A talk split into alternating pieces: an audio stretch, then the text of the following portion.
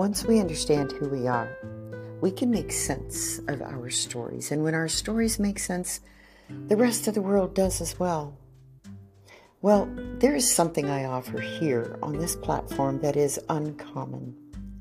Support without an agenda. Now, I don't have anything to sell. My intent is for people to learn to live as deliberately unbound as they choose through the discussions generated by the experiences I share with you. Let's get started.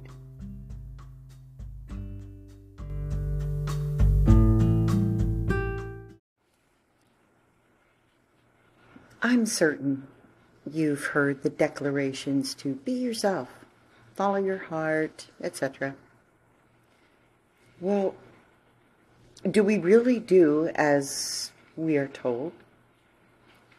Are we really ourselves, or are we adopting and portraying the traits others approve of, especially those whose attention we desire the most? Now, occasionally, I catch myself seeking the approval of others. And for me, seeking validation is an old habit activated when I am uncertain of my abilities at the moment. Well, does that mean I'm not confident? No, not in the least. I get a bit overexcited when I understand that I can leverage something. And when I understood that I could leverage any type of habit to benefit my growth, yeah, I got a little excited.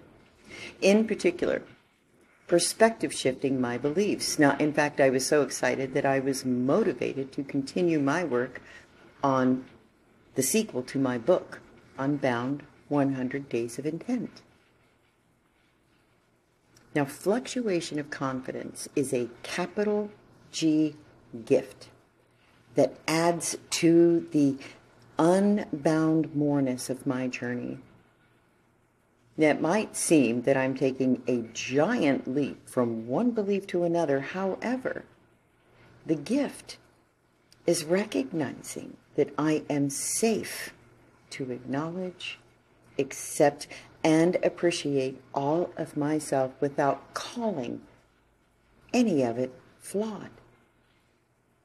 The fluctuation is a part of the process.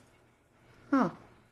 Well, instead of cringing at any of my old habits or beliefs, I can appreciate the presence of another capital G gift, confidence of being.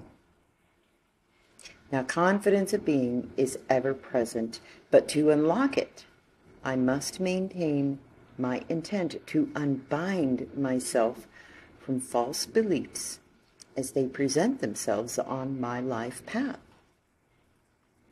I can only maintain this intent with awareness and attunement to all my beliefs and shift them as appropriate. Beliefs that I must fall into the approval of others to accept myself. Beliefs that affect my values, motivation, and ultimately my behavior. What might be a flaw to someone else may well be a gift that I appreciate about myself. I don't need to be everything to anyone. But I also don't need to be concerned about fluctuations in my confidence. It's healthy for my recovery and growth to be just a little uncertain, because uncertainty helps me stretch my thinking, things through to the end, that process, the process that offers new perspectives, which leads to resolutions.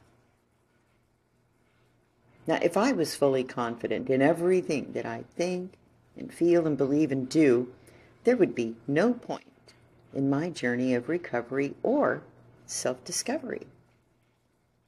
And honestly, oh, that just sounds really boring, to know everything. Deliberately living unbound is way too exciting to be discolored by anything boring.